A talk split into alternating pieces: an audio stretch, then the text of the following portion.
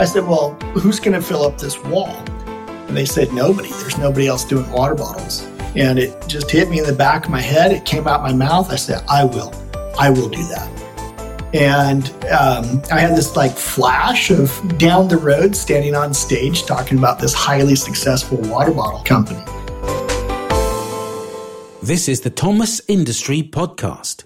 Welcome to today's episode of the Thomas Industry Podcast. Today, I'm joined by Travis Rosbach, the founder of the Tumalo Group and inventor of Hydro Flask. As if he's not already busy enough, he's also a trained pilot. When Travis invented Hydro Flask, he envisioned a reimagined way to manufacture water bottles. In this episode, we explore Hydro Flask's journey from prototype to iconic end products and Travis' passion for empowering entrepreneurs to realize their big ideas. Let's get into the episode. Travis, I would never forget our correspondence when you found thomasnet.com and popped by one of our webinars. And we chatted about our tools. And, you know, in passing, I was like, you're so interesting. I have to reach out to you and actually jump onto a call to find out more about you. Um, you're best known for being the founder of Hydro Flask, but you have founded many ventures. Can you tell us a bit more about you? Well, thank you, Cathy. That was a nice intro. I appreciate it. It's, it's an honor and a pleasure to be here. So my name is Travis Rosbach. I was born and, and raised uh, in Salem, Oregon, and then also back and forth in St. Croix, the U.S. Virgin Islands. And I graduated high school in, in, in 97 out of South Salem High School and moved back home to the Caribbean and became a dive master, a dive instructor. Eventually, I went on to get my 50 ton U.S. Merchant Marine Boat Captain's license did that for a number of years. I traveled all over the known lands and and was a boat captain for a long time, thinking that was what I was going to do, you know, indefinitely, forever. And then one day I decided I wanted to be a seaplane pilot. So went back to school and became a commercial airline pilot and flew for Seaborne Airlines, St. Croix, St. Thomas, and Puerto Rico. And did that for a number of years and then took off up to Florida and became a uh, jet charter pilot flying predominantly Lears, Falcons, and Hawkers, and and traveled all over the country in, in jets doing that that lifestyle. But I grew up reading Brian Tracy, Zig Ziglar, Jim Rohn, a lot of business books. I, I, inherited a fairly large bookshelf when I was fairly young. There was a lot of fairlies in that sentence. And um, I, I, just had a real passion to become an entrepreneur, a business person. And so I got kind of burnt out with flying and living in hotels and, and eating at restaurants all the time and wanted to stay home. So I moved back home to Bend, Oregon and started a fence company. And that went really well. And then um, I got cold one day and I, I, threw a bit of a fit, you know, and had a meltdown. And I was like, I'm out of here. I'm done digging holes in rock in 20 degree weather. I'm cold. So I took off to Oahu and fell in love with just the aloha of Hawaii as a whole and moved out to Hawaii and, and um, started Oahu Signs and Screen Printing, sort of a an agency, a brand agency, where I really got to learn more about building brands and, and all the collateral that goes with what it takes to be a successful company. And one day I was thirsty and I didn't want to get any more single use plastic water bottles. So I went into the sporting goods store to get a. Um, I can say it now because the statute of limitations is up, but I went in to get a Nalgene water bottle, which are plastic, and the shelf was completely empty. And they said that there was this new stuff called BPA. They weren't exactly sure what it was. It was it was a just emerging name out of Europe, but as a precautionary measure, they pulled all the bottles off the shelves there in Oahu. I said, Well, who's going to fill up this wall? And they said, Nobody. There's nobody else doing water bottles. And it just hit me in the back of my head. It came out my mouth. I said, I will. I will do that. And um, I had this like flash of down the road standing on stage talking about this highly successful water bottle company. And the guy laughed at me, but at that moment, like, dang, here I am. I'm on the road to water bottles. So I, um, you know, how hard can it be? I took off to Shanghai to go start a water bottle empire. and uh, did that for a number of years and, and grew it, you know, larger than I could have ever imagined. And then um, exited and did a lot of yoga and paddle boarding and, you know, reflection of who am I and what do I do? And I just loved the manufacturing process. I just loved building stuff from nothing. And I loved watching the machines. And I had really, I have and had a, a great Rolodex of friends and dang near family over in China that, that had factories doing, you know, everything you can imagine. So I started the Tumalo group to, uh, to help others with their manufacturing journey. What I love about this story is that it intersects with my experience in two profound ways. Number one, I grew up in Hong Kong and spent many years in Europe, but in our culture, we've always carried warm water and it's never a good idea to put it in plastic bottles. So since I was little, I always carry like a little stainless, uh, stainless uh, steel bottle. On the other hand, um, my husband used to go get a coffee every morning, like, know, a nearby coffee shop. And I hated that he was using all the single use plastics and all the wrapping. And I actually got him his first Hydro Flask coffee tumbler with all the um, injection molded topping that you can change. You know, it's, it's so clever how you designed it in a modular component way. Now, a lot of the listener, Travis, on this um, podcast are manufacturers themselves, are inventors. I love your story. You basically turn an $11,000 investment into a $200 million household uh, brand, right? It might even worth more now. Can you walk us and a lot of the listeners on this uh, podcast the process from conceptualization to prototyping to manufacturing small run, then you know like a scaled production run for your business? in the in the Oahu Signs and Screen Printing, we had a customer, a client who talked about the Canton Fair, and it was like this mystical, magical place where all of these factories came together under one roof for, you know, months at a time. And he would lead field trips of Westerners, Hawaiians, and whoever else wanted to go with him to Canton. And then he would help introduce them to factories. And so when the idea of a double wall vacuum insulated water bottle came in, I asked him, I said, Hey man, can I come with you to the Canton Fair? I want to do this double wall vacuum insulated water bottle, stainless steel. And he told me no. He's like, nah, man, that's stupid. There's no water bottle factories that are going to do that for you. I've checked and nobody's interested. You can't come with me.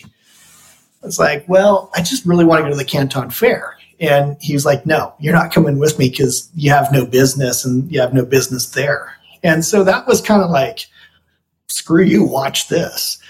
And so I sold my surfboards, I sold my mopeds, I sold my girlfriend's moped. I got as much money as I could gather, and just um, back then we had fax machines. And I have, I still have no like real memory how I found the first factory, but you know, because Google was just kind of not really on the scene in China in 2006, 2007. It was just kind of not, you know, something I didn't even really know how to use very well. But I managed to find a factory that, that said, yeah, sure, we will do a double wall vacuum insulated water bottle for you.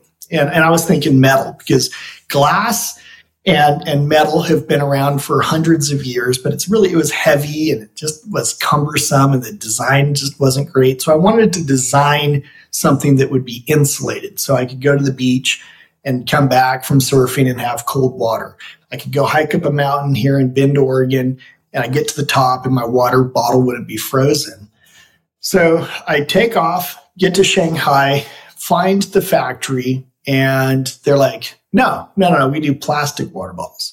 I said, well, it says right here on your fax that you do, you're willing to do metal, double wall, vacuum insulated.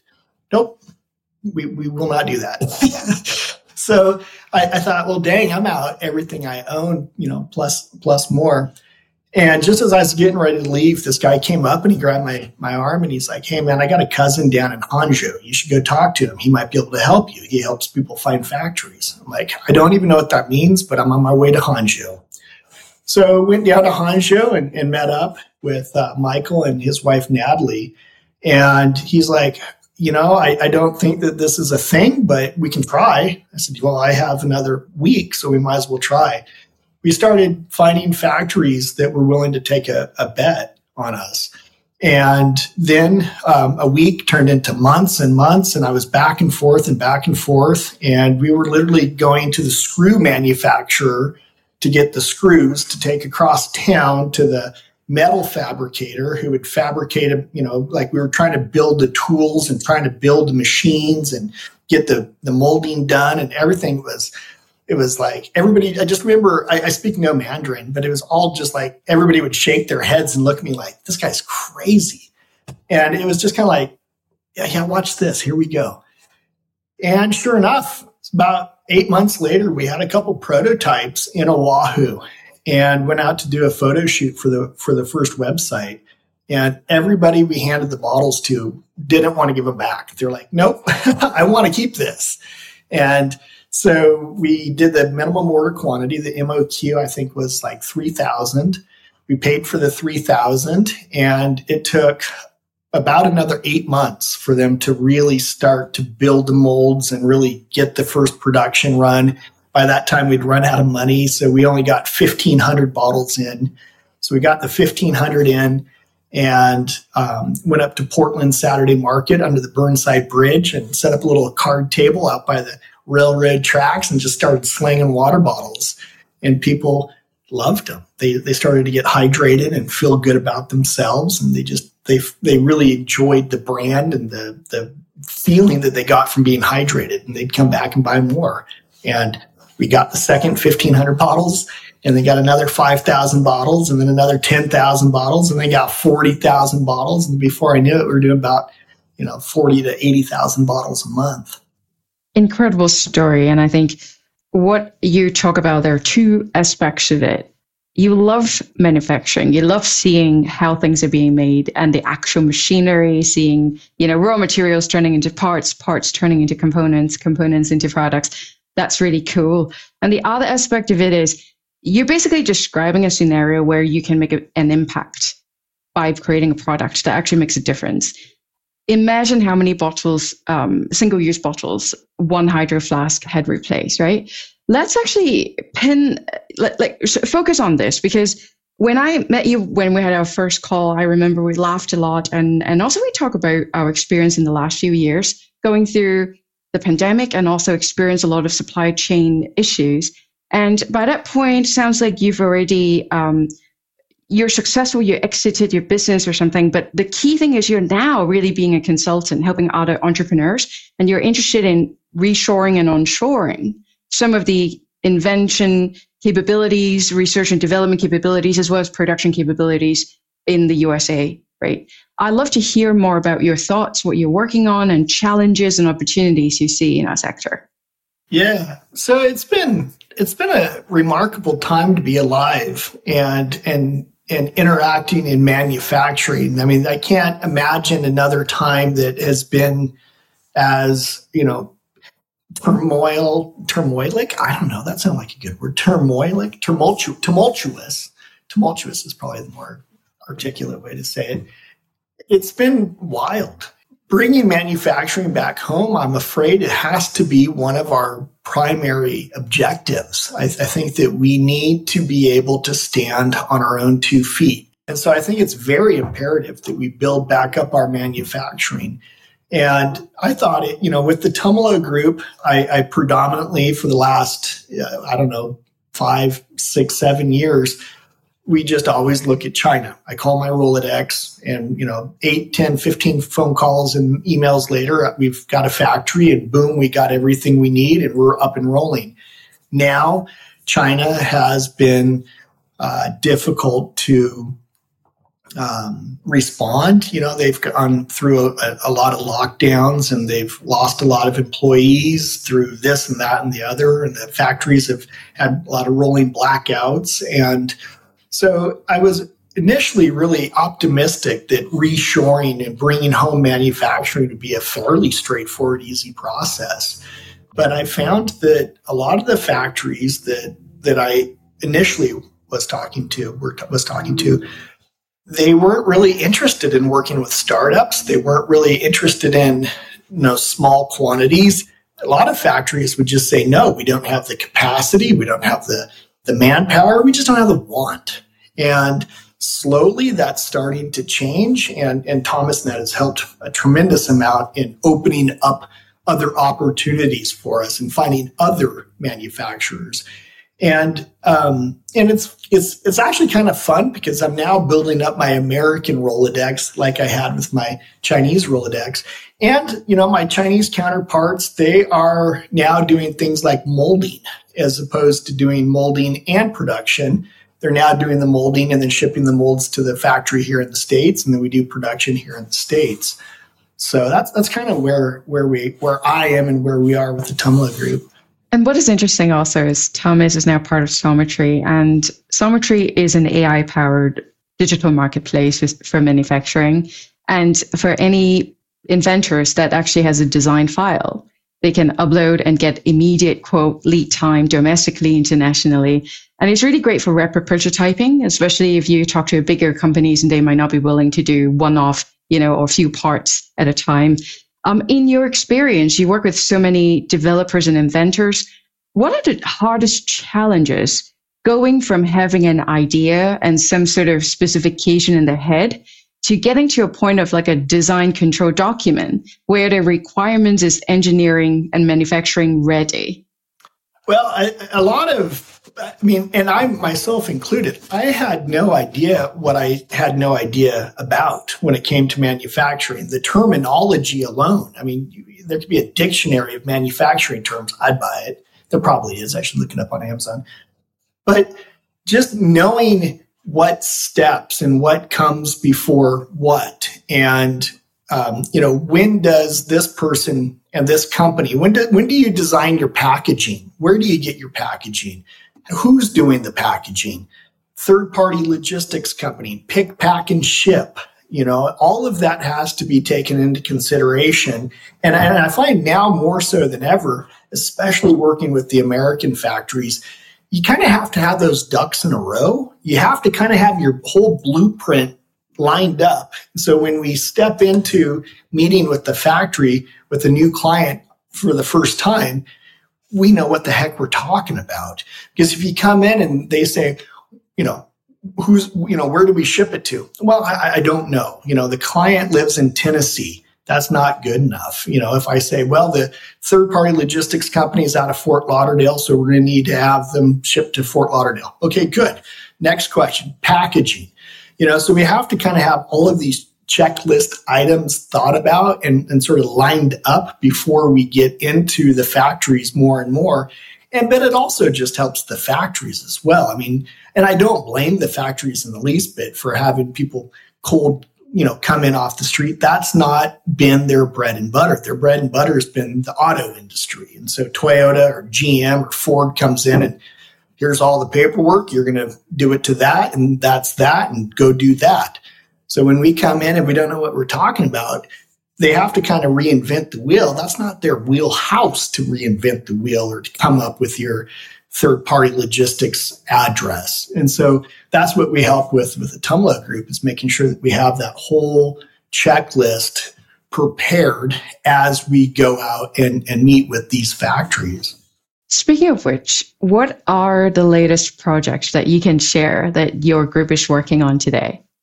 I have um, I have a couple that that kind of like stand out as been um, one in particular is a baby mat company, and, and the client is American, but she lives in uh, in Europe, and she has three uh, a playmat SKU, uh, multiple SKUs under playmat, and then a bath mat, and then a high chair mat. So there's three products, multiple SKUs because of different printing methods. But finding the factories that can do all three different substrates has been a bit of a challenge. And so now what we're looking at is okay, the play mat might be made in Wisconsin, but the bath mat might be made in the Shenzhen area. And then the third party logistics is going to be in Santa Monica, you know, and so to bring all of these products together in the same location with the same packaging and the same branding and the same Pantones and the same substrates. Um, that's that's a big that's a big ask, but I love it. I love those challenges. Travis, it's great hearing the story about Hydro Flask and all the other projects you're working on. Uh, given your vast experience in prototyping and helping other businesses, what's the best piece of career advice you've ever heard that you can share with our audiences? I, I, I always go back to Winston Churchill never give up, never, never give up. I, I think that having a tenacious personality can be extremely helpful. Being curious, um, not being afraid to say, I'm not the smartest person in the room. I have a lot of questions. Um, being able to do a lot of research on your own is, is helpful. Starting with the Idiot's Guide or wherever you start, I think is great. And, and then back to Xometry, I think it's the more we can have, like with the Tumalo group, the more we can have on our side, the more that we have in our tool belt. If we have a prototype, okay, cool. Okay, now it, you know the fact that we have a prototype, we're coming to a factory, we look like we know what we're doing. And so I think the more you have in your arsenal, the better you're going to be. And then just ask for everything you don't have. Absolutely. And I think being able to access experts that had done it before is such a powerful tool as well. You call it the Rolodex, I call it organizational knowledge uh, or tacit knowledge. Um, sometimes it's hard to describe how you ride a bike, but it's always good to have someone showing you how you've done this before. Now, Travis, you've been very generous with your time, so we definitely want to make sure we share more information about your services, your company. Where can we find more information about your company and the resources we discussed today? Uh, probably through email, travis at tumalogroup.com, T U M A L O G R O U P dot com. I'm also Travis Rosbach, R O S B A C H, on LinkedIn. And I, I do get around. My assistant helps me with, with uh, responding to all the messages through LinkedIn also. Fantastic. That wraps up our podcast today. Really thank you for your time. Oh, thank you, Cathy, for having me. It's been great. Thanks for listening to this episode of the Thomas Industry Podcast. If you enjoyed today's interview, please subscribe, share with a colleague, or leave a review. This episode is produced by Harry K, directed by Brooklyn Kiosow, and hosted by Cathy Ma.